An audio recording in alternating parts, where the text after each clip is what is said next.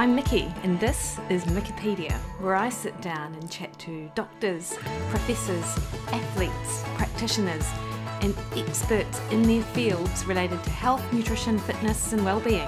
And I'm delighted that you're here. Morena everyone, I hope you're having a great week. Hey, today I'm super stoked to bring to you my conversation that I have with Dr. Simon Marshall, who is a performance psychologist based out of San Diego, the co-director of Braveheart Coaching with his wife Leslie Patterson, and co-author of their book, The Brave Athlete, Calm the Down and Rise to the Occasion, which is a hilarious and insightful look into the athlete's mind and how we can be our own worst enemies when it comes to the stories that we tell ourselves. And him and Leslie use both their professional training and their practical experience to help their athletes and us, as we read our book, understand where these thoughts come to and how we can use them to our advantage rather than disadvantage. And Simon and I talk a lot about that today. Now, I have incorporated all of the information that Simon and I have discussed and the links to his book and his website and studies in the show notes for today's podcast. So check them out if you're interested. He's super easy to find over at BraveHeartCoach.com. Before we move on though, I just want to let you know that we have got about 4 or 5 days left of registration for Monday's Matter. I've had a number of sign-ups, which is awesome. I have information on both Facebook and Instagram, a couple of lives that I did which are available for you to watch. It is an 8-week fat loss program based on protein-sparing modified fast, time-restricted eating in addition to that, with the regular inclusion of diet breaks. So you get shopping lists, you get your opportunity to choose which level you come in at, 1, 2, or 3, depending on your rate of weight loss that you would desire. And you get the opportunity to be part of such an awesome group of supportive people, which I really feel is one of the main aspects and most important aspects of this program. And I'm really excited with all the new meal ideas, with the lessons that we learned first time round that are being brought into the spring edition of Monday's Matter. So absolutely click on the link in the show notes or on my Instagram or Facebook and find your way there. So without further delay, please enjoy my conversation that I have with Dr. Simon Marshall. Morena, Simon, how are you this morning? I'm very well, Mickey. Lovely to see you. Not quite in the flesh, but I can see a video of you now, which is the second best thing, I suppose, to being in person. That is so true. And as we were talking about just before we jumped on air, you've been to New Zealand a few times, been even to my hometown, Dunedin. Yes, we love Dunedin. Obviously, my wife is Scottish, so the strong Scottish connections to New Zealand as well. But we who doesn't love coming to New Zealand? I don't think I've met a single person who hasn't enjoyed coming to New Zealand. So yeah, we hope to be there again sometime soon. Yeah, well, it's interesting because, of course, being a native New Zealander, like you grow up, it's just where you're from, you know, and you think, well, New Zealand's so small, it's not very worldly, we're all a little bit bogan. Why would anyone want to come to New Zealand? But of course, as you grow up, you realize that everyone's basically just banging on our front door, waiting to get in. And probably right now as well, you know, like given the state of the... especially now, probably. Yeah, the world and where we're in. Yeah, Dunedin's great. New Zealand's great. You're in San Diego. We are, San Diego, which is obviously Southern California. We're about 15 miles from the Mexico border. So right in the far sort of southwest corner of California. Oh, only 15 miles? Only 15 miles. You've had, when we bike ride quite a lot, and you get so close to the border that your phone switches over to Mexico. It thinks you're in Mexico. I know, it's quite funny. It is, which means, of course, you could... You know, that's actually perfect in case you ever have to like hightail it out of the States. That's right. Not that far away from. No, it's not that far. It's not that far. Mexico is such a beautiful country. We've got so many good friends who live. Obviously, there's a big Mexican American population here, but just friends who live in Mexico. It's just we love Mexico. Didn't know too much about it as Brits. You know, we don't. No. But now we've been spoiled with amazing Mexican food and and the people and the culture and the hospitality. And yeah, we love Mexico. Oh, that is awesome. And so obviously we've just passed down south the winter solstice, but summer solstice for you. Pretty hot over there. It is. It's getting warm, as you know, through climate change generally. California and the neighboring states are having, unprecedented levels of heat. We live about a mile from the ocean, so we get this marine layer that gives us a little bit up until about noon or 1 o'clock. So it just gives a little bit of shelter from the bright sun and the hot sun. But it's been, like in the hundreds. I don't know what it is. Are you centigrade in New Zealand? You aren't. You centigrade? Yeah, yes. 35, yeah. 37. It's been just brutal, but recently, the last couple of days, it's not been too bad. So fingers crossed. Yeah, nice. Simon, there is so much that I could talk to you about. And also, as we discussed before I came on, like part of the beauty of having a podcast is that I get to talk to experts like you, like have a legitimate reason to kind of go, do you want to come and have a chat to me? And I have to say, I absolutely loved your book, The Brave Athlete. And I think in part because almost as soon as I started reading it, I'm like, oh my gosh, how did Simon and Leslie get into my head and put down all of these thoughts onto their pages? You just understood the athlete's psyche obviously so well. I mean, hello, you are a sports psychologist. You'd expect that you would sort of know it. And also Leslie being an endurance athlete herself, of course now doing Xterra related stuff, it's not quite as long. You have that sort of insight and knowledge. So there's so much that I could ask you about. I do actually, though, want to start on your own podcast, Xterra Podcast, and I just recently listened to your talk with Mike Riley, the voice of Ironman. It's such a great conversation. Like, I know, he's such an amazing guy. He's happens to be a friend of ours as well and lives in San Diego, so we've known him for many years. He's so gracious with his time with us. I know he's with other people too. And it was really fun. It's nice, and you do this. You've done such a great job of this on your podcast. Is getting behind the stories, getting into the stuff that is if you're a guest on a podcast or if you host one, that you've got your little phrases and go-tos, and you can sort of occasionally, dare I say, kind of tune out, but your mouth is still going, that kind of stuff, But then when you have real conversations with people, and when you're doing sort of, it's not so much unscripted, but you're getting the real, so you forget that you're recording and you're just having a conversation with friends. And that's where the real great stuff happens. And we were really gracious to have Mike do that with us. So we love his company. Yeah. And it really came across in your conversation with him, because that's exactly how it felt. And also when you listen to conversations like that, you feel like you're part of them. And in part because we are all part of that same sort of endurance community, right?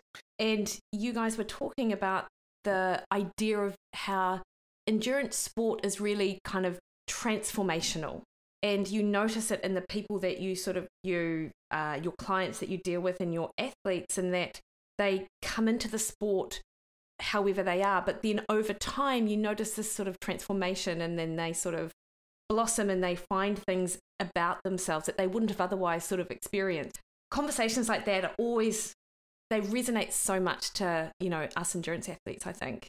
I think they do too. Absolutely. And the longer that you go, meaning the longer your sport, the longer your discipline, endurance, the sort of the more special that relationship becomes in a way. So for example, we deal with a lot of Ironman athletes, and they're quite different than people who do Olympic distance athletes. And then ultra runners are even one step beyond triathletes, in the sense that when you look at sort of certainly some of the epidemiology of the kinds of personalities that you get in these ultra endurance events, some of them are clearly using it as therapy. You only got to look at the incidence of substance abuse and former addicts in ultra events. Ultra endurance events is quite encouraging, I would say, in the sense that they're using it therapeutically. And then it's also it's such a special event because you spend so much time on your own and left alone with your own thoughts. And for many people, including me, that's such a scary proposition, right?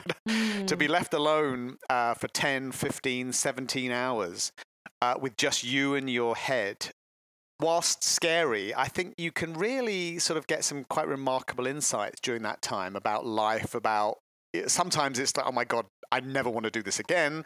But other times it's sort of, and we're not often unplugged for that long. in society now. And so it's really a kind of a quite a cool little test tube for looking at what the human, the sort of, you know, the modern brain does under those circumstances. So yeah, I love it.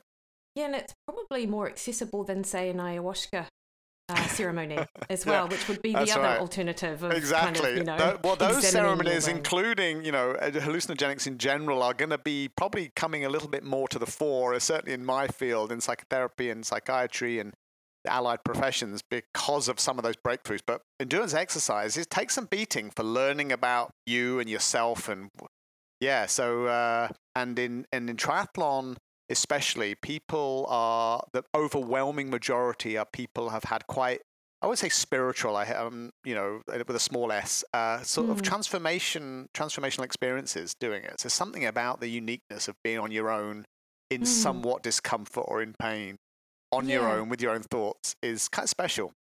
Yeah, and in the way that you guys were describing sort of endurance athletes, you know, if I was reflecting on the people that I know, so I'm in the endurance scene, obviously. I'm a runner. I am a soon to be even more ultra runner than what I might be now. I've been a wannabe triathlete for many years. I've signed up to Ironman, and then like about a month later, just like got a refund, and I'm like, that was and then instead of thinking, gosh, I just lost, you know, $500, I'm like, oh, thank God, I just saved myself like, you know, $8,000 or however much it was going to cost.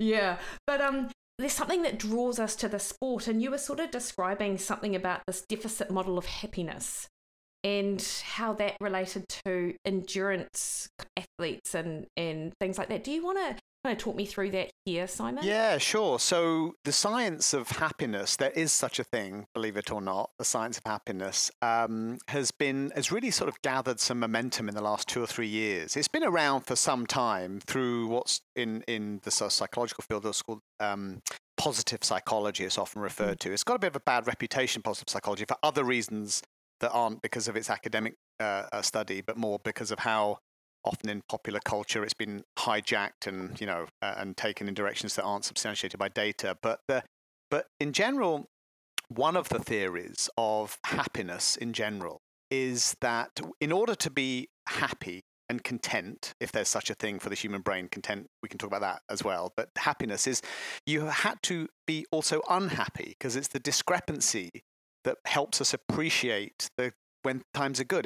If only you ever have good times, if everything is at your disposal all the time, that you want for nothing, you have the resources to make anything be at your fingertips at any time, which might sound appealing, but we now know the studies show that that's far from the case, ranging from studying lottery winners to 3 years after a lottery win, their happiness resorts back to pre-win levels, a whole host of other sort of physical sort of traumas that happen with people that make them sort of unhappy, and then how they find happiness again. There's something about the discrepancy. And so, and there are some sort of biological reasons that we think might be just simply, you know, an artifact of brain chemistry about how different neurotransmitters circulate, how we build tolerance to them, how we want more of them if we've had not much of them, and so on.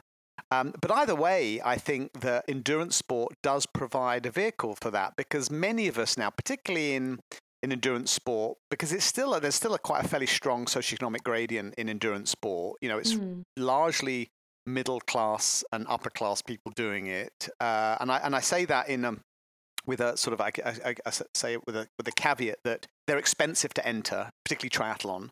You're paying $800 to $1,000 often for a big Ironman. This is, and then you're traveling and accommodation.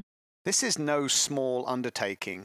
What is going through people's minds to pay so much money to be in so much discomfort for so long? There must be something other going on. And so, because many of us now are knowledge workers, we're using our heads to earn a living, and we are becoming increasingly removed from manual labor, maybe that we are craving that physical discomfort that used to come from our vocations, or used to just to come through just having a hard life. And so, and there was a great article written by Brad Stolberg in Outside magazine about this phenomenon. He was summarizing some of the science on this as well. And it was really alluding to the fact that we're really, whilst it hurts during when you do it, it's the thinking about it is kind of scary, that sort of excitement, scary. Could I do it? Do I think I can? When you're doing it, it's rarely, oh my God, this is so amazing. Look, it's like fucking hurts, right? And there's and funny because we had some adventurers on our podcast and they talked about this adventuring or fun scale. I don't know if you've heard of this. It was phenomenal. So a lot of adventurers, climbers, long-distance skiers, expeditionary adventurers, there's apparently a scale that they've been used to measure sort of different levels of fun in different activities. And if I'm recalling correctly, like there's type 1 fun, type 2 fun, type 3, and type 4, I believe. Type 1 fun is when it's you think about, it's really enjoyable when you do it, and when after you've done it, you look back and it's really enjoyable as well. That might be sort of I don't know, going to on camping or going to a theme park. I don't know, something like that. But isn't that type 2 fun is when it's really uncomfortable during it, but afterwards, oh my God, it's sort of transformational. I want to do it again. This is where most endurance activity fits in. Yeah. And type 3 fun is when it's miserable doing it and you look back and it's still miserable and I never want to do it again. You might have had a life-threatening something went wrong. The argument can be fun, like type 3 fun. I know it's maybe the fun is probably the wrong label there, but they call this fun scale. But the type 2 experiences where not very nice during, but when it's all done, oh my God, a sense of accomplishment. We need more of those experiences in our life because they're gradually being engineered out of our lives because we can pay to take shortcuts, we can buy our way out of discomfort and so on. But there's something nourishing about doing that.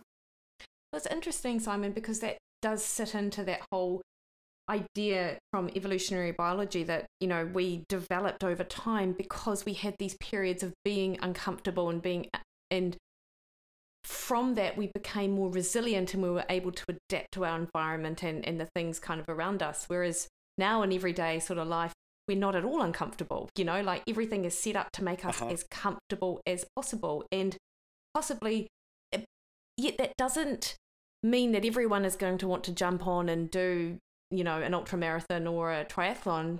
So there is something else about the endurance sort of, I suppose, population that means that they might seek out more of that maybe than other people. Yeah, I think so. I mean, there aren't actually that many studies done on endurance athletes, ultra endurance athletes especially, because the scientific literature defines endurance in quite sort of what, if you're an endurance athlete, you think, well, that is endurance. You're out there for an hour and a half, surely. But the ultra or extreme endurance, I think there certainly is something to that, but we don't have that much data. We know something about the personality or temperament types of some, for example, long-distance triathletes, about tracks people who are generally a little bit more neurotic, a little bit more anxious, and so on. There are some reasons why that is. And maybe the exercise helps us cope with that a little bit more. There's some really interesting science now about how exercise in nature reduces rumination and worry, because there's a part of our brain called the subgenial prefrontal cortex that really clamps on, not literally, metaphorically speak, clamps on to things that are the sort of what they call our default mode network, the place when we're not daydreaming, but we're just kind of, we're ticking along, we're scanning, I'm not particularly focused, I'm just like, and there's part of our brain that grabs onto that. If it thinks that that's something there, it's in your bubbled up to consciousness, we need to worry about that. We need to think about that because it could be a problem for you. So the subgenial prefrontal cortex takes it away, metaphorically speaking, and then we go down rabbit holes of analysis and overthinking and so on. And there was a great paper in Nature that looked at how exercise in nature, and they it was a randomized trial, so they actually were able to compare it with the same activity prescription, but in an urban environment, and then comparing that with exercising indoors. And they actually found that exercising in nature, and they did fMRI imaging of the brain, and they found that activity of this subgenial prefrontal cortex was greatly reduced only in the nature environment, and symptoms of worry and rumination, and the lone sock in the dryer tumbling over in our heads, seems to be attenuated slightly under those circumstances. There's something to that. On a side note, the whole science of why does exercise help us feel better mentally and emotionally is really made huge strides in the last sort of 2 or 3 years because of neuroscience, because of now what's happening in the brain. And so it's really a fascinating time to be in that, into the sort of the juxtaposition of mental health and exercise. It's really fascinating. Yeah, totally. And, you know, I can think of a number of kind of tangents that came into my head as you were talking about that, Simon. And the first one is the idea that, and you know, it's not just the idea, the truth and the fact that we exercise long, and it really helps calm our mind. And I'm speaking from absolute personal experience. Mm-hmm. And then, of course, you do run the risk of overdoing it. And then, you know, so for us, you know, when I talk to clients about stress management, which is a large part of what I talk to my nutrition clients about, because food is so tied up into sort of how we feel and our coping mechanisms. And with a lot of athletes, they're absolutely overdoing their exercise and under eating, and you talk to them about stress management, and their mode of stress management is to go out for a run or go out for the bike, which could very well be the underlying cause of some of the other issues we're talking about, you know. So absolutely. I mean, certainly it's a contributing condition. When you the science of stress management is also really fascinating. And so when you look at sort of the, and I'm not sure how much of your listeners are familiar with some of this work, but in general, having these two sort of ways that the human brain deals with stress is we've got these sort of emotion-focused strategies. So these are things that basically, they don't do anything to take the source of the stress away. They just help the filter. That they either numb you to it. So alcohol is an emotion-focused coping strategy. Exercise can also be that, but you're really changing the filter versus problem-focused coping, where you're actually doing things to reduce the source of the stress. If I'm no good at doing X, I'm going to train and learn how to be better at X, or I'm going to work harder or work longer. So, but because emotion-focused coping is so attractive and easy and quick to do, and especially when it comes to, you know, one of the quickest ways to reduce cortisol, right, is have simple carbohydrates quickly. Yeah. Of course, that's going to be a go-to strategy. And exercise, I think, fits into this bucket where it can help with both, but when it gets into sort of, it becomes a bit more obsessive. My wife Leslie Patterson is a good example of this, and she talks openly about this, about the role of exercise dependency in her life and how you manage that, and when you tip over the edge and it starts to also unglue you. But for most of us, finding that tightrope between enough to help with these sorts of problems I'm having or these sorts of issues, but not too much that I'm creating a whole new subset of issues is a real delicate one. Yeah, for sure. And on that, you know, I see, and I'm guilty of this myself, in that if I can't run for an injury, because I've got an injury and whatnot, and, you know, who doesn't have an injury as a runner, I then switch my mode to, right, well, if I can't do my 2-hour run, I'm going to go and do 2 hours on the exercycle. You know, and I actually, what I find is that at the time when I decide that, I feel immediately like I've got control of the situation. Cool, injury's out of my control, but I can still control the training that I do. But then actually, if I give myself enough time, I sort of, over the hours, or maybe that might be sort of midday one day, and then I'm going to do that session in the morning of the following day. By the time I actually get up to the next day to then jump on an exercycle for 2 hours, for no good reason other than just to calm my mind, I've actually almost reached that conclusion myself that actually that was just a coping, that this is not going to help me any further by just pounding it out on an exercycle, you know, and not even for my brain, because I'll just feel a bit tired and a bit irritable from it. So I think as athletes, some of us can run that fine line between being just obsessive about it for no reason. And that is quite challenging, I suppose. It is, but I think that when you look, you know, if you take an ancestral perspective on it, that the human brain is wired to try and avoid anxiety or avoid being in disequilibrium, right? There's something that's not right. I don't want to think this. I don't want to feel this. I want to be away from that. I want more of that, not this. And the human brain is remarkable at nudging you in the ribs, sometimes really strongly, but sort of imprecisely, so we don't really know, but we just know that I want to feel different. And so we start grasping or doing things to make us feel different. And so no wonder that most of the things that certainly Western populations are, in so air quotes, addicted to, work fairly quickly, are very successful at making you feel something different. It's just that the long-term consequences we pay for, right? And it's interesting because even the science now has looked at, there are different, we talk about dopamine a lot, obviously, and dopamine is so misunderstood by many people. We always think of it just as simply the pleasure chemical, right? Yeah. That we do something, but really dopamine is underscore the biology of wanting and striving for and direction to. And I do think that when we start to get find ways to kind of hijack a dopamine pathway, for want of a word, because there are multiple dopamine pathways in the brain. So one of them goes straight to our limbic system, which is where all emotions come from, our feelings come from, as well as our the fight or flight response and the rest of it. Works very quickly, very much more incentive. The brain has a much higher incentive to choosing that pathway, the here and now pathway, versus the I'll do it later, which is called a mesocortical dopamine pathway, as opposed to a mesolimbic pathway.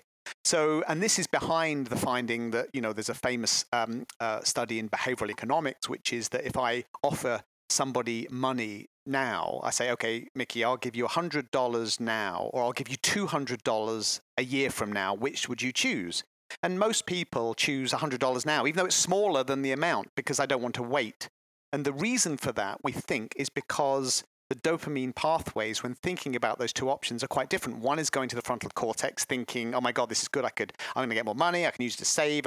Health, exercise for health fits into a mesocortical pathway, right? I'm doing this because I'm going to have better X, Y, Z, health outcomes, whatever. But the feel good here and now that you get from, the jar of cashew butter at 8:00 at night or whatever, it's a much more intense experience. And so we're going to choose those quicker short term. So it's a really unfair advantage that those sorts of reward pathways have for us. So we have to be sensitized to that and know when one is sort of winning out and what can we do to engineer it back. They're so interesting, right? So a couple of thoughts on that. One is, I would go for the $200 next year. Like I'm very good at delayed gratification. Like, but for this me, great, yeah. Well, yeah, but I've got to make sure that that's a useful thing to have in sort of everything that I do, right? And there are things like, if I think about me and entering races, and I'm sure we'll discuss this in a short while, but I need to be able to use that to the best of my advantage.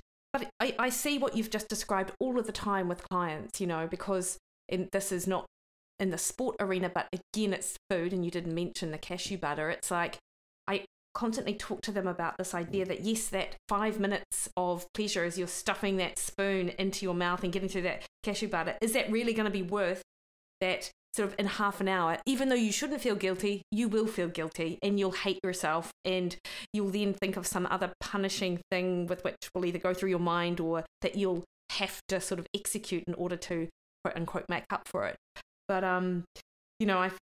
that's such an interesting thought experiment, that $100 now versus $200 like in a year. And it applies to, you may have had, I think you even described this, you've entered a race that is basically the human brain. If something is 6 months away, you could talk most people into most things. Dave Goggins does it so well in his book when he's like, everything seems like a good idea Tuesday afternoon in the sunshine. I know. Yeah. Because it's all mesocortical dopamine, really. Yes. You're thinking, and oh my God, this is what I need to get back on track. I'm going to enter this race. We're going to do this. And then as the time gets closer and closer, your limbic system is saying, what the have you just done? This is, are you crazy? You're going to get humiliated. You haven't done nearly enough. And then so you sort of, there's some self-sabotage, and then you pull out. And this is the cycle that many athletes find themselves on. We coach a lot of endurance athletes, and this is a very, very common one.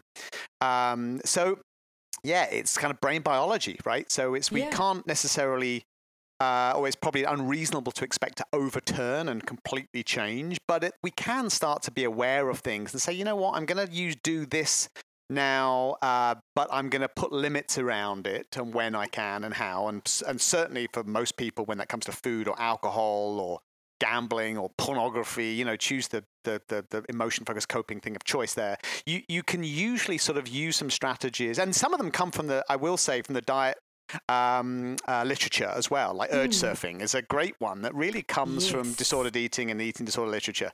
So there are some strategies that we can use to help at least flip that switch to from limbic to cortical. And I do want to go into those some of those strategies as well, because what you just described about entering a race, you know, being all up for it until about a month out and then either downgrading, I've done that multiple times, or just pulling out before the event.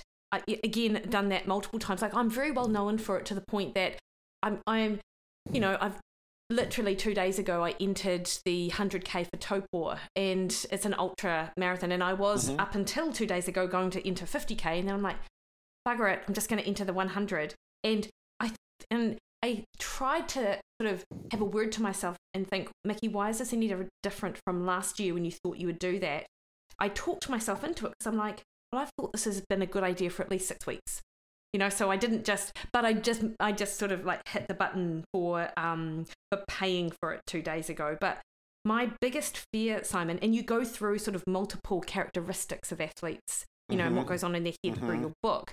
But my fear is of the actual event, not about, it's not a body image thing. It's not, am I going to come first or last, or, you know, I'm not worried about how I place. It's, is this event too big for me? You know, like, am I capable of doing it? And I have self-confidence in a range of different kind of areas, but I don't know. I think I'm lacking that self-belief. You know, it's and it traps you as well as, you know, 95, because it's not unique to you. I'm sure you would appreciate that. And it traps us in this awful cycle, because one of the biggest drivers, if not the biggest driver of self-belief, or actually self-confidence, is success, right? Feeling as though that you've pulled something off. And if we are trapped in the cycle of, I want to, I'm going to, this is it, and then pulling out, you never get a chance to feel successful. And so self-belief and self-confidence keeps at sort of a baseline level. So we need to start tricking ourselves to find big audacious goals that we somehow have said, well, so a strategy for that would be, I've entered the 100, but I'll do 50. And then if I think I've had enough, that's my out point. And at the 50 point, I'll have all my stuff there that I can get away or get out. And I'm just going to get to the 50. And then, but you get to 50 and the dopamine snowball keeps rolling. Oh, I could do a little bit more. So, and this goes into the principle of segmenting. Any big goal, you segment it, because again, we can microdose ourselves with dopamine, because dopamine is the thing that's going to keep us persisting in the face of adversity. But also, as any list maker or lover of lists will tell you, when you check something off a list, I've done that, I've got through that, you get a little feeling of accomplishment and feel goodness. And that's largely dopamine. So if we can do that with our activity as well, it really helps. So we have in our coaching, we talk about, we've got this, we call it the quarter quit rule. Easy, hard to say if you've had a few pints, but the quarter quit rule. And this is simply suit up and commit to doing 25% of a session. Even if you have no, I just don't want to do it today of all things. If you're hungover, if you're whatever, I just can't be bothered. Suit up and do 25% and then turn around and come home. And what actually happens, you get to 25% and your brain biochemically is fundamentally changed at 25% through anything that it is from when it starts. And so you've now got chemistry on your side.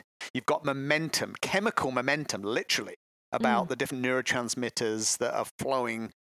And you want to continue often. And so, well, I've done quarter, well, I'm halfway now, well, I might as well keep, and you use that strategy. So I would say for 100K, is it 100K or 100 miles?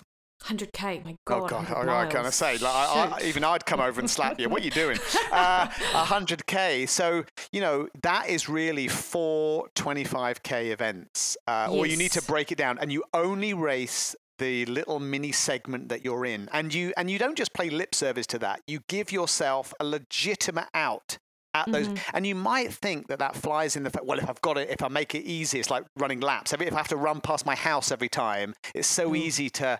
But what we're trying to do here is not make it easier once you're doing it. We're trying to make it easier to start.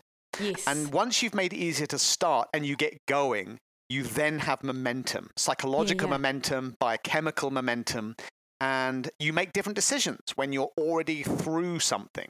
Yes. And in fact, some of the best races that Leslie's had is when at the beginning, she's thought, if she'd have thought about the whole thing, oh, it's going to be a terrible day. I'm never going to do this. So just see if you can, and triathlon is especially, I'm just going to do the swim and the bike. I'm not going to do the run because I haven't really been, so I'm just going to do the swim.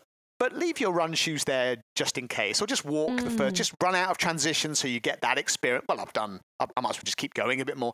So you can use that process to really help. So I would really think of you, for your running, especially the longer stuff, break it up into smaller segments and only let yourself think. Have little game plans, have a little even strategies for only that segment. What would you like to run the first 25K in, or even the first 10K in? What am I going to, play a song in my own head for the first, and then the second segment I'm gonna do boys and girls names A through Z and backwards, and then for the third segment I'm gonna think about blah blah blah, blah, my vacation. But give yourself distinct mental game plans for each segment, and you'll find that your perception of time changes, your perception of oh my god, can I do this changes, and so on. It really helps. Yeah, that's such a those strategies that you've just sort of outlined for me, as I'm sitting there, I'm thinking, okay, because I have, I love listening to podcasts. I love learning. I mean, who doesn't? I mean, well, okay, there are a lot of people who don't, but, a lot of people who listen to this will obviously be in our same camp, right? And so I know I've got a pacer, my mate Cam, he's going to be there at 75K, so I only really have to worry about that first 75. And in fact, in my head, I'm like, well, I only have to worry about 75K, and if I'm spending from 25 to 50K listening to Rich Roll podcast and a few Nourish Balance Thrives that I'll save up, then that's distracting myself from the fact that I'm at the same time completing that 100K race. Exactly. I mean, that all works. I mean, the part of our brain that kicks in, particularly for endurance sport, because it's sort of it's a closed motor skill, right? It's like doing the same action over and over. It's not golf or tennis or soccer. It's it's the same action over, which is a wonderful opportunity to tune out parts of your brain that don't really need to be switched on, or they're always switched on, but they don't have to be highly active. So yeah, rhythmic sort of closed motor skills lend themselves to almost this auto-hypnotic state anyway. And some athletes talk about it as flow states, where you just kind of lose sense of time and place, and it's just kind of ticking along. But most people don't. Flow is a really interesting topic as an aside. But what many people fail to appreciate is that they think flow, or getting into that magical, oh my god, I'm just everything zoned out, and it's just is like a trampoline to a door, 20 feet in the air. I've just got to. If I could just time it. But it's really, you got to swim through a sewer to get to the clean water. That's what flow actually is like. It's you. It's almost like. Like airline turbulence, it's coming, it's bombed, oh my God, but on the other side, it's smooth air, oh my God, here we are. And you don't realize that you have to go through, maybe this is the deficit model again, right? You have to go through misery to find the kind of the good parts, and flow seems to be that way. And very few people, certainly the empirical evidence suggests that you don't go from, you start and within a minute, you're in this perfect sort of trance-like state. You have to often go through pretty grim times. So think of that as well when you're running. Oh my God, the worse it gets means round the corner is something that's going to be incredible. Totally. And it's really interesting. As you were talking, Simon, I did get a little bit distracted by what you said about the brain always being switched on. So very small question. Hopefully this won't take too much time. It is an absolute fallacy that we only use 20% of our brain, right? I mean, that's rubbish. Well, I live in America. It's probably true in America, but no. I won't. People, Americans will hear this. No. It's absolutely nonsense. There's a couple myths, one of which is that we only use 10 or 20% of our brain power. Absolute nonsense. That your left brain or right brain, absolutely nonsense. We use all of our brain most of the time. Yeah. What is different, though, is the way that different either things in our environment or the things that our sensory system, both our exteroceptive senses, eyes and ears, and interoceptive hunger, cramp coming on, all these other things that critique or ask us to shine a spotlight, our perception of those sensations. And we go down rabbit holes. Mm. They're begging us, like, follow me, come with me, you know, you injured piece of, what are you doing? and it's begging us to follow it. And that is where athletes, and well, not just athletes, anybody generally gets into trouble. So it's recognizing when you're being called away down a rabbit hole and knowing how to sort of put the gates in quickly. That's really what meditation training is designed to do, right? It's passive attention training, technically. You're saying, I notice, but I don't focus on. I see you, but I'm not becoming... It's like I always use the analogy with athletes of a firework display. The state that we're trying to get to with our internal state, our thoughts and feelings, particularly when they're unpleasant, is like a firework display. One is come up and it's shocking and it's awful, or terrifying or nerve-wracking, but and it fades, and then my attention is to the next one, and I'm not really thinking about the explosion that I can't see anymore. We'd like to get to that point, but unfortunately, largely because of parts of our brain, different parts of our brain, how they operate, particularly this subgenial prefrontal cortex that grabs onto worry and takes it away and goes down a hole with it. We're trying to stop that. So it's a challenge, but it can be done. You can learn this, how to do it effectively. Well, and another kind of athlete example, which is different from what I struggle with, is that I have a friend and they enter multiple Ironman events, never finish them. Never. Like, hasn't finished an Ironman in maybe 7 years, yet has entered multiple of these events. And it's it's almost like a self-sabotage thing appears to go on. Like, got a flat, didn't have my tire, or my power meter wasn't working, or there's something that happens almost every time. And I just really feel for them because all of these multiple opportunities with which to prove to themselves that they can do it, they've sort of, it's not that they haven't taken the challenge, it's just something in their mind has blocked them from then sort of moving past that. And, someone else who I was talking to about our friend, they were like, they're very caught up in this idea that they're this type of athlete, that they're a 3:13 runner and a 5:30 bike and a 57-minute swimmer, but they've never actually put it all together. But in their head, they are comparable to these other very successful athletes who always are out on the course in front of them. So it's almost like, I'm not going to be as good as that person, so I'm just going to something happens so they can never prove that they're better, or subsequently, of course, it's never seen that they're worse. Exactly. So, I mean, this is one of the best examples of self-sabotage. And many athletes don't think of it. If you're in that position, I've been in that. I started as a cyclist, and I remember, and I've given this example now because it's taken probably 30 years to be not embarrassed about it anymore. In a race, I let my own tires down. I was like 14. I think I got dropped from a criterium, and there was no one on the backside, and I let my time rolled round to the pit lap and timed it so I didn't have to take a lap. And I never told anybody, and I just flattered, what can you do? And it really, studying psychology now and actually when I say that, a lot of people have had similar experiences. It might not be as outrageously embarrassing as that, but we've all got some element when we find it things either aren't going well or I need it to be perfect. Unless it's perfect, it's not a good day. So everything has to be perfect. And we spend a lot of time telling our athletes, you don't have to feel good to have a good race. Some of Leslie's best races have been when she's felt worse the night before and terrible. It's going to be a terrible day. And so, but the self-sabotage thing is a fascinating one for me, mainly because I come from that background as a kid, right? So, and I think a lot of the time it's what are we protecting? And we're protecting, ultimately, it comes back to our ego with a small e, not in a strict, how the sort of lay person interprets ego. So what's often happening with those sorts of experiences? And I'll segue that into another sort of a version of that where we don't not finish, but we just kind of walk, we call it in, we just kind of walk it in and we do it slow, but we've got all the reasons why that happened. is because when you, if you think about it, and it usually is athletes who have less self-belief or lower self-esteem, sometimes low self-confidence, but the roots of the tree trunk of our self-judgment system is that when you lay everything on the line, so there's nothing that you couldn't have done differently, everything's on the line and it still is not good enough. Mm. What does that say about you? Oh, yeah. And for many of us, it's like the answer is, you know what it says? You don't have what it takes. Because when everything is perfect, you're still not good enough. Yes. And that, for a lot of people, is for your limbic system brain that is trying to avoid humiliation, embarrassment, and inadequacy, the holy trinity of brain bedshitting, right?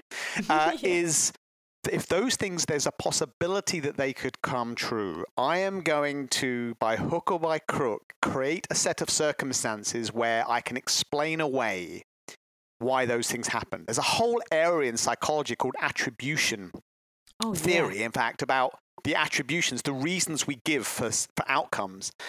And working through those, and it's ultimately about our relationship with failure. So the heart of this is changing an athlete's relationship with failure to the point where you don't just hope it doesn't happen, but you get to a point where you've trained yourself to will failure on. Come on, I want to know. And David Goggins is like, you know, probably a poster child of this to the nth degree. But if you you have to kind of over tighten a screw to know how tight the screw can go. And so an athlete can get into that mindset of, I want to know what my limits are.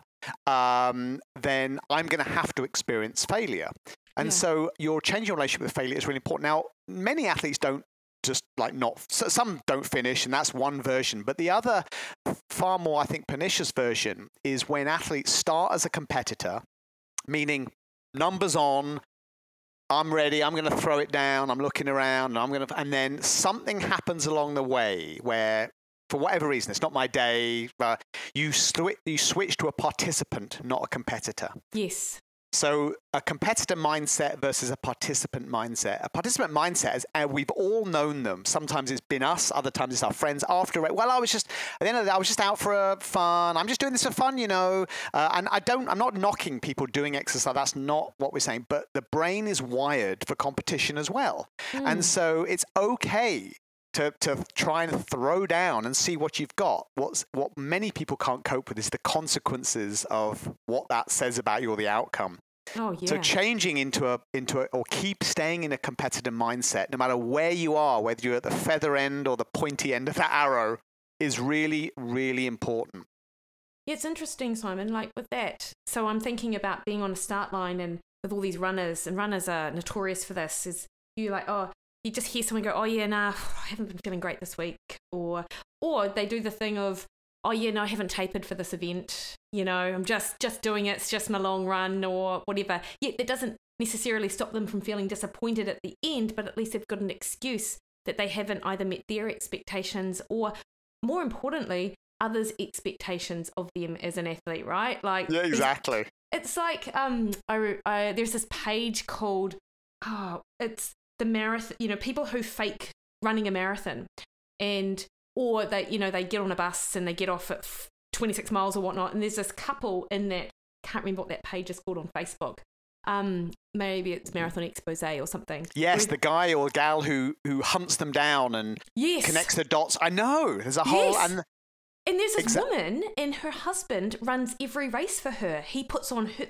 Once they accidentally swapped their numbers, then without realizing, they both ran. She ended up coming first, unbeknownst to her. And then this is just what they did from here on in. And then of course they were found out.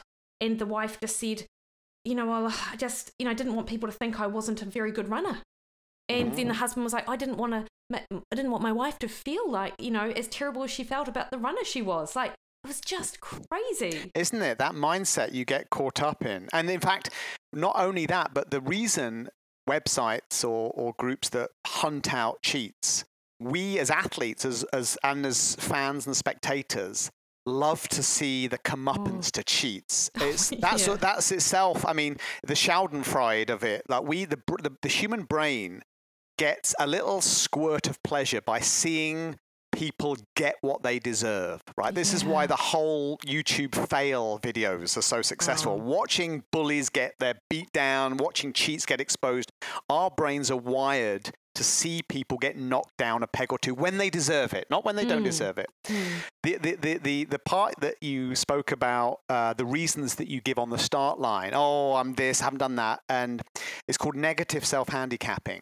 And what and so we've all done it, and it's and it's, you know, it's also like protecting the outcome before, and it's really frustrating to fellow competitors, not just because it's annoying and it's just like not very, you know, it's not sports person like, but it's also when that person actually outperforms or does really well, what's the rest of us left? Well, they felt shit and they still won.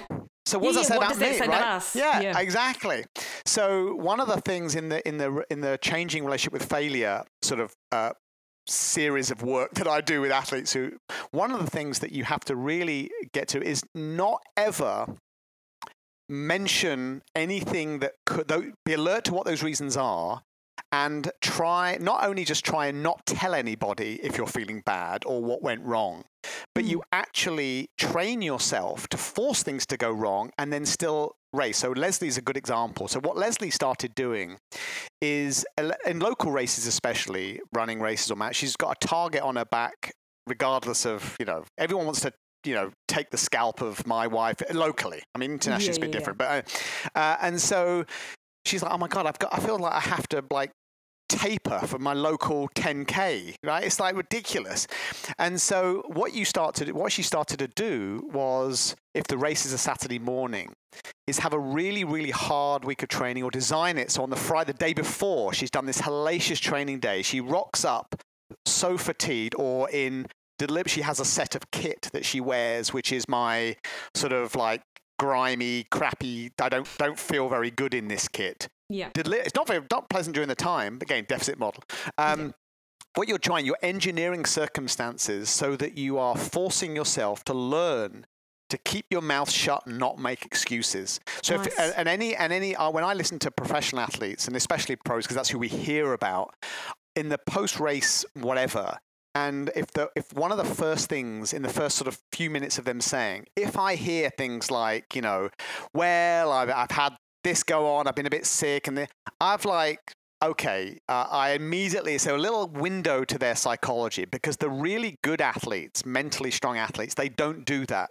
Yeah. You would never know that they were holding this sort of injury or this sort of fatigue. You'd never know it unless they're intimate friends of yours. So that's the place where I think that we ultimately want to get to. And you can do it. So we had a slight aside here. We had a runner who, I'd never met a runner who was such a self-saboteur. And so what we started to do was we forced her to miss the start. Oh. So she was a 5K, 10K, did a few halves, but mainly 10Ks. And so we said, okay, when a few minutes before, I want you to go into the porta loo, lock the door until you hear the gun go off, and only then are you allowed to get out of the portaloo. So you're not spending an hour in there. You just 5 minutes to go. You go in, so you don't look like an idiot. Like, what are you doing? The races go. Oh my God, you could have at least got a reason, right? I have my drawers down, but then you're playing catch up, and so obviously time chip to chip, right? You still get a good time, but you're not around the people who you're going head to head with, and people. She started setting PRs with this strategy. Right. And it told me that it's a psychological issue about not about worrying about failure, because if you've got I don't want to swear on your podcast, but if you've got no more F's left to give because everything's ruined anyway, you might as well X. And that's how Leslie won her first world title in Xterra triathlon. Yeah, wow. Double flatted, and a chain came off. Yeah. And after the swim, she was sort of, you know, she was like, after the bike, she was like 6 minutes down with 10K to run, all over. But she ran like an unshackled Mustang in the wild. It was crazy. Yeah. Free, nothing to lose. And she ran away up to first and won it. Amazing. Unbelievable. Yeah, but it took that weird set of circumstances to learn that trick her brain was playing on her. So if we can get to the point where I don't really care anymore, what's going to happen? I can really run sort of unshackled from my own head. It's really powerful. And you can like engineer it. Okay, trapping yourself forcing yourself to miss the start might be an extreme example, but you can do that in other ways too.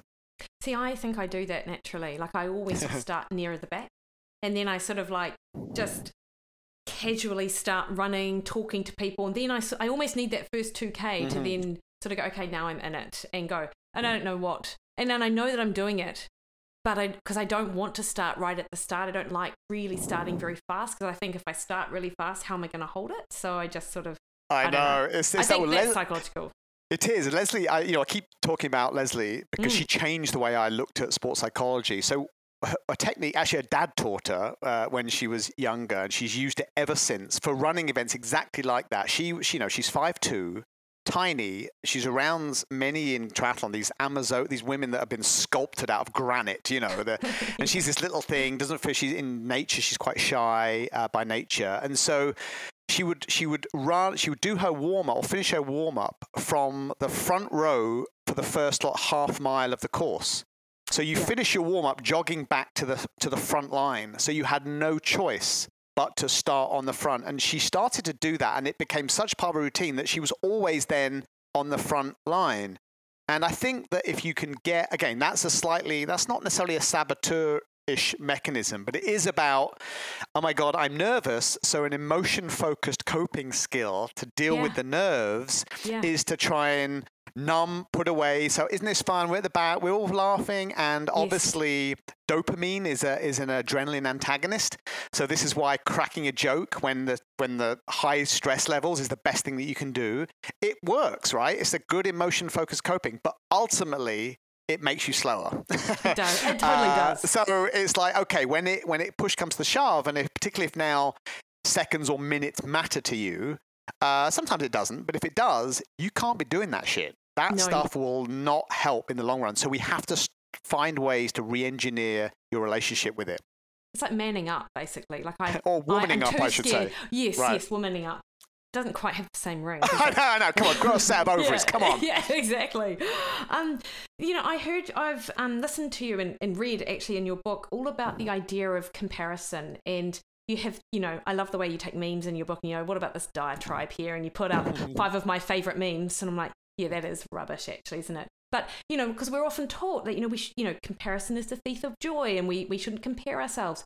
However, I've got to say, Simon, that one of the catalysts for me entering these events that I've entered is that I've compared myself to other runners who I feel I'm comparable to, and even maybe a little bit better than. And I don't mean that with any disrespect to anyone, but I'm like, I should be on the same playing field as them. How come they can go and do those big events? How come I can't? I'm like, look, I actually can. And so that comparison has helped me get to the point where I've entered, at least, So, can you just sort of describe what your, give us an overview of that point of view? Yeah. So in general, the reason I don't like memes that talk about don't compare yourself to others is because your brain's biology is wired to do it, whether you like it or not. It will bludgeon you until you compare yourself.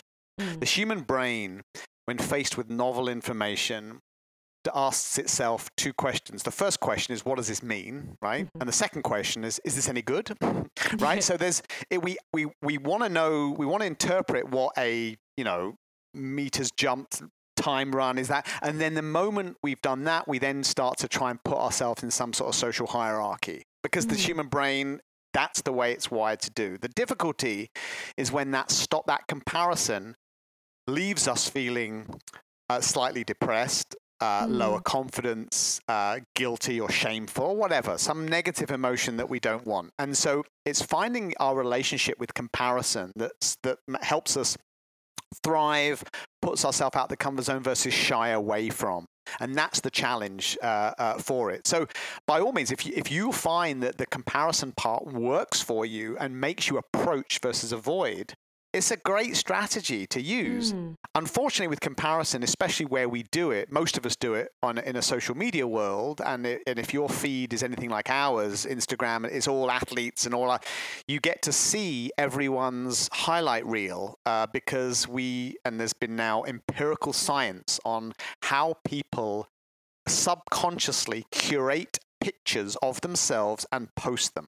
You don't think, well, this one makes me look amazing, so I'm going to... Okay, that's one extreme version of it. But often where you're scanning for images of yourself or things to post or things, you're being very selective on what you show other people, because you ultimately, your brain is an impression. It wants to manage other people's impressions of you. It's called impression management. And so it's biologically wired to compare. So when we are on the receiving end of someone else's impression management, all we do is then, well, where does that put me in the ladder of, you know, attractiveness, fitness, fastness, shaggability, smarts, whatever it is for you, whatever the comparison thing is for you. And you find yourself, the more you do it, if you're looking at highlight reels of people's attractiveness, shaggability, blah, blah, blah, you're just slipping down the ladder, right? The league table, oh my God. And so it doesn't feel good.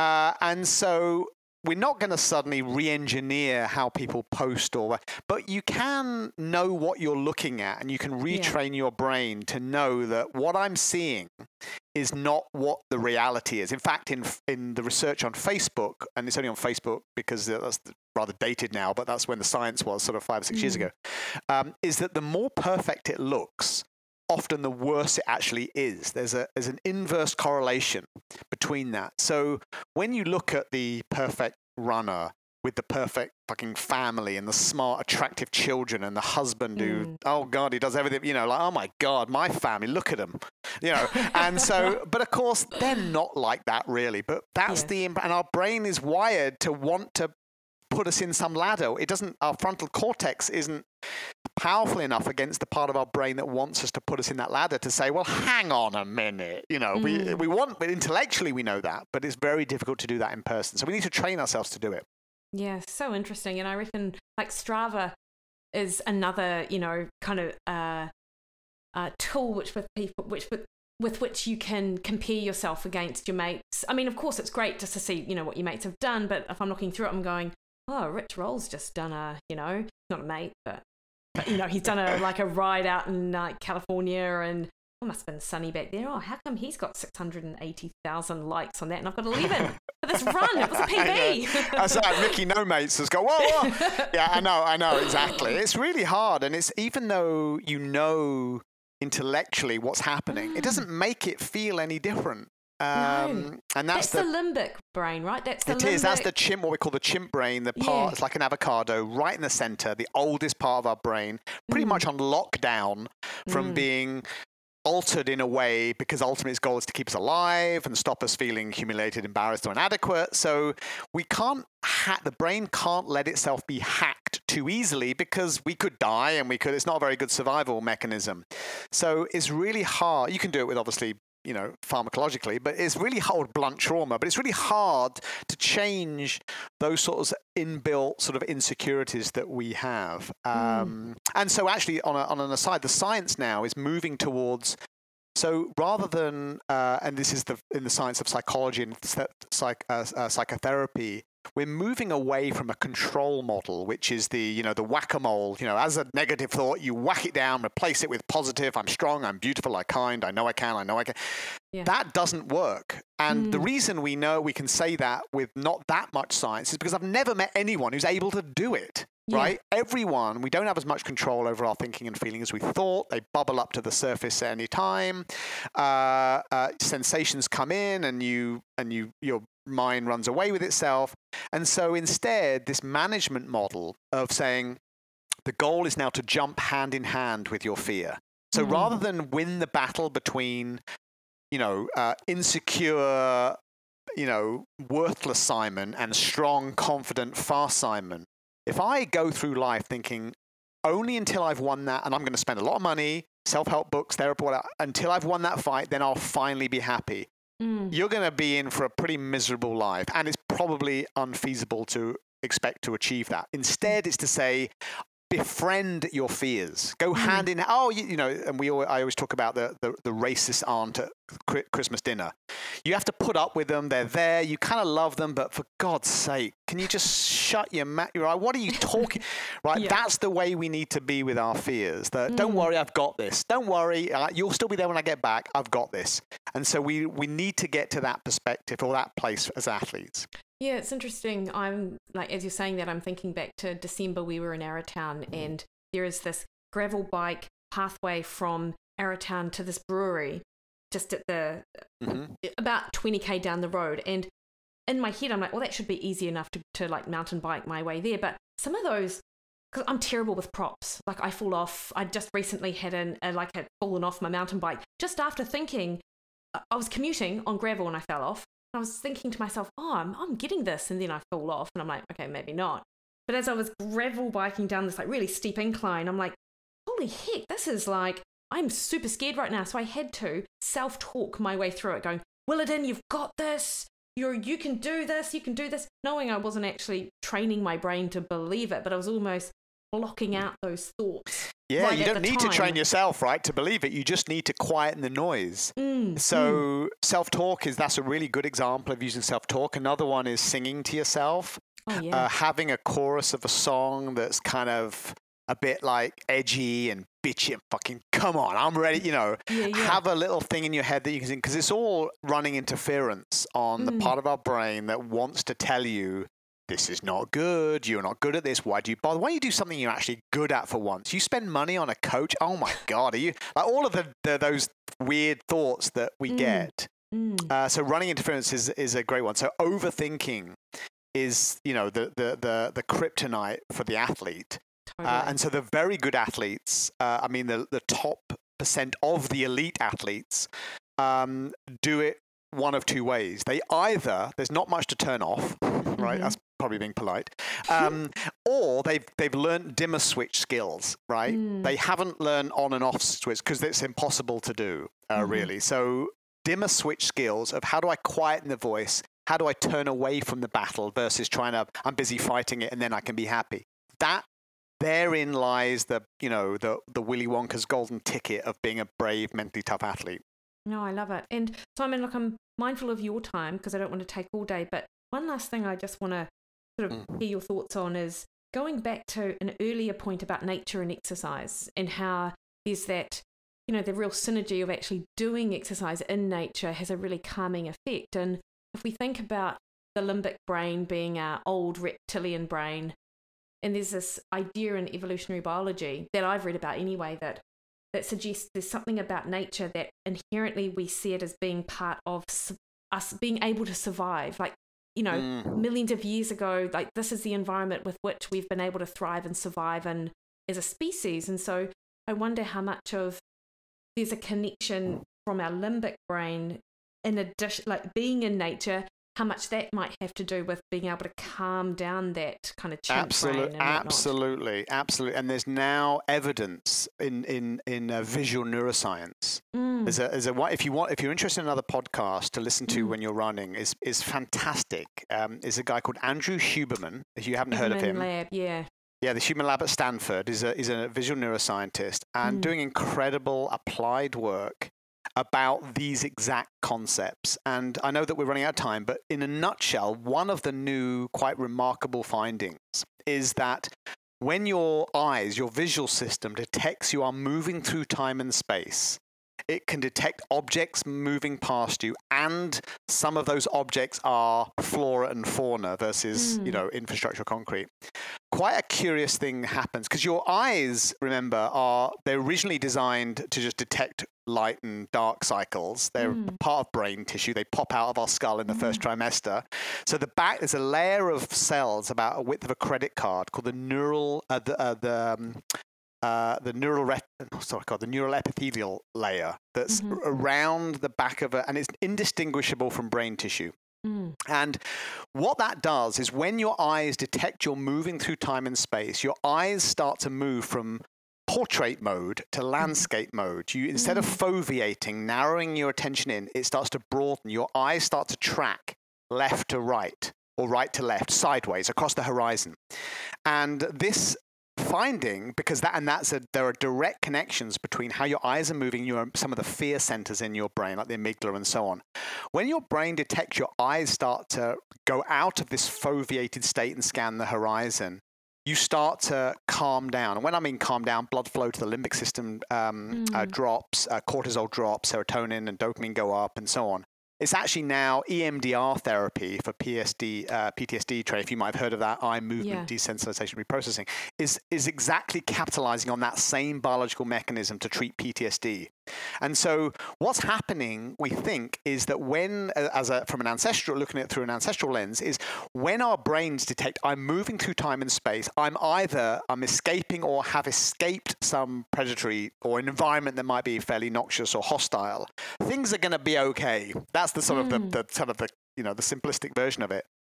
But in essence, we can leverage that now because there's a couple of randomized controlled trials that have looked at exercise, fMRI imaging of the brain, like we've mentioned, inside in nature, outside in urban environments, and then inside. You find quite remarkable differences on what happens to our visual system and all the measures that we have of anxiety and nervousness and rumination and worry. They seem to drop when you're outside. Something special about outside exercise.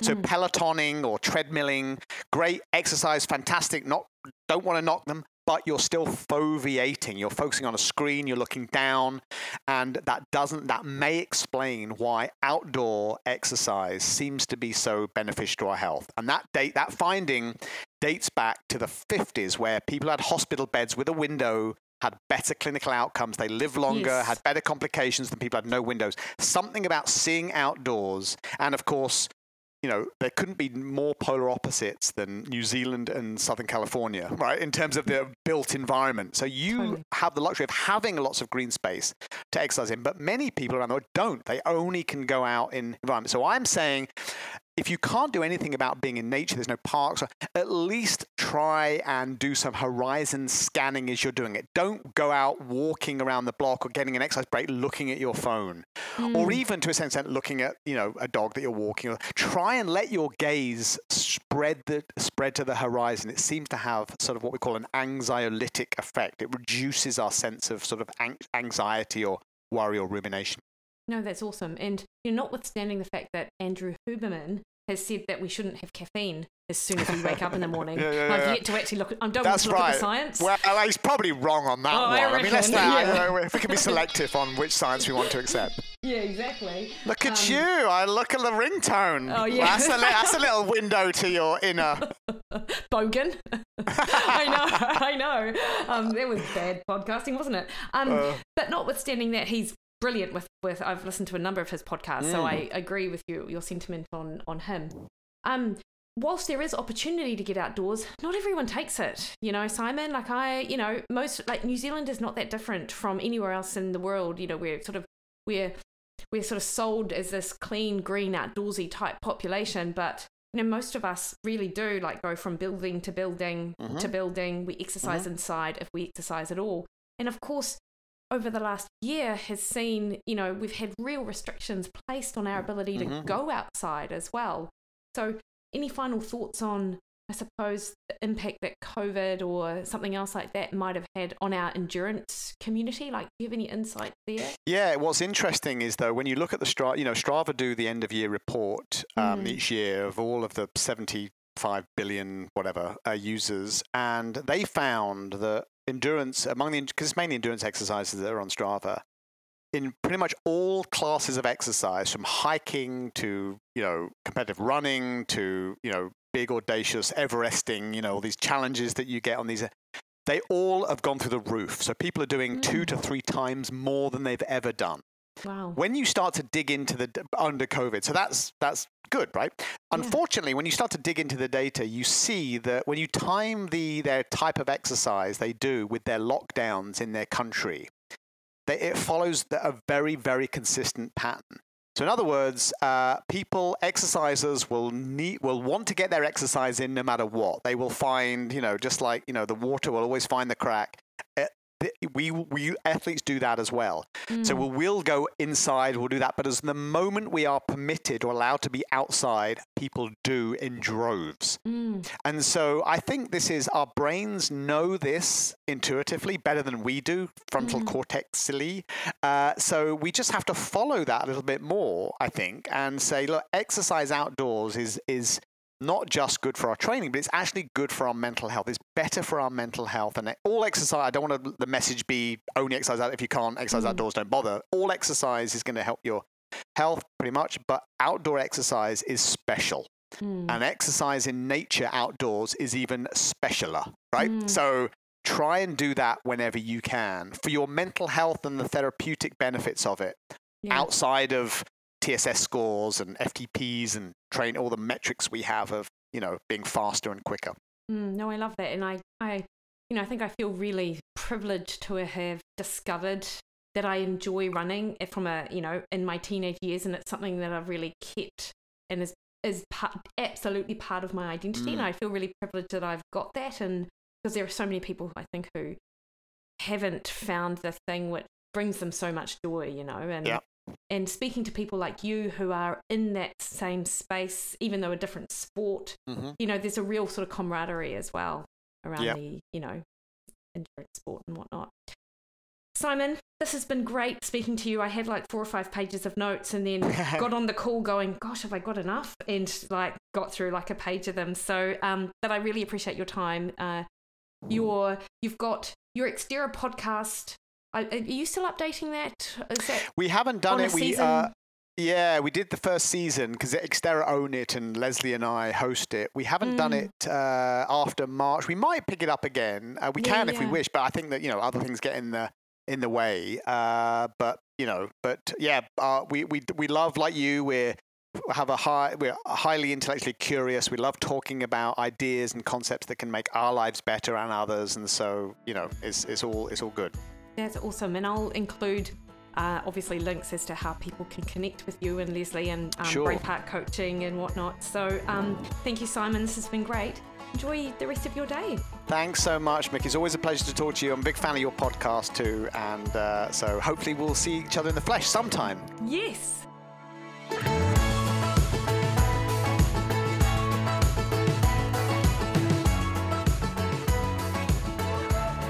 Alrighty team, hopefully you enjoyed that, and you can see that he is, you know, the manner with which he talks about all things psychology, that's exactly how it comes across in the book as well, and it is so worth a read. I learned so much, and it has really helped me understand my own mind a little bit better, and also has definitely formed a large part of my preparation for the upcoming ultras that I have. Next week, we get to talk to Jeff Rothschild, music producer turned PhD student. He is studying under Dan Plews and Andrew Kilding, all looking at how we fuel ourselves for our training and how it impacts on our ability to perform and fuel utilization. So it's definitely one for you science geeks or music geeks, given his previous life as a music producer, of which we do spend a bit of time talking about.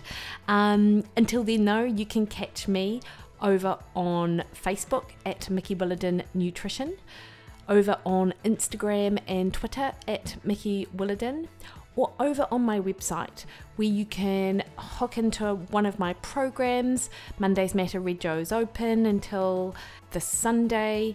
Also got my athlete plan, my real food nutrition plan, and also recipe access. So that's $12 a month for access to all of my recipes, my online platform for you to create your own meal plan, and to get any advice that you need from me through my online messaging system. And you can also sign up to my weekly email where I just share information of what I'm reading, what I'm listening to, and also just some super practical tips. Until next week, guys, you have a fab week and catch you then.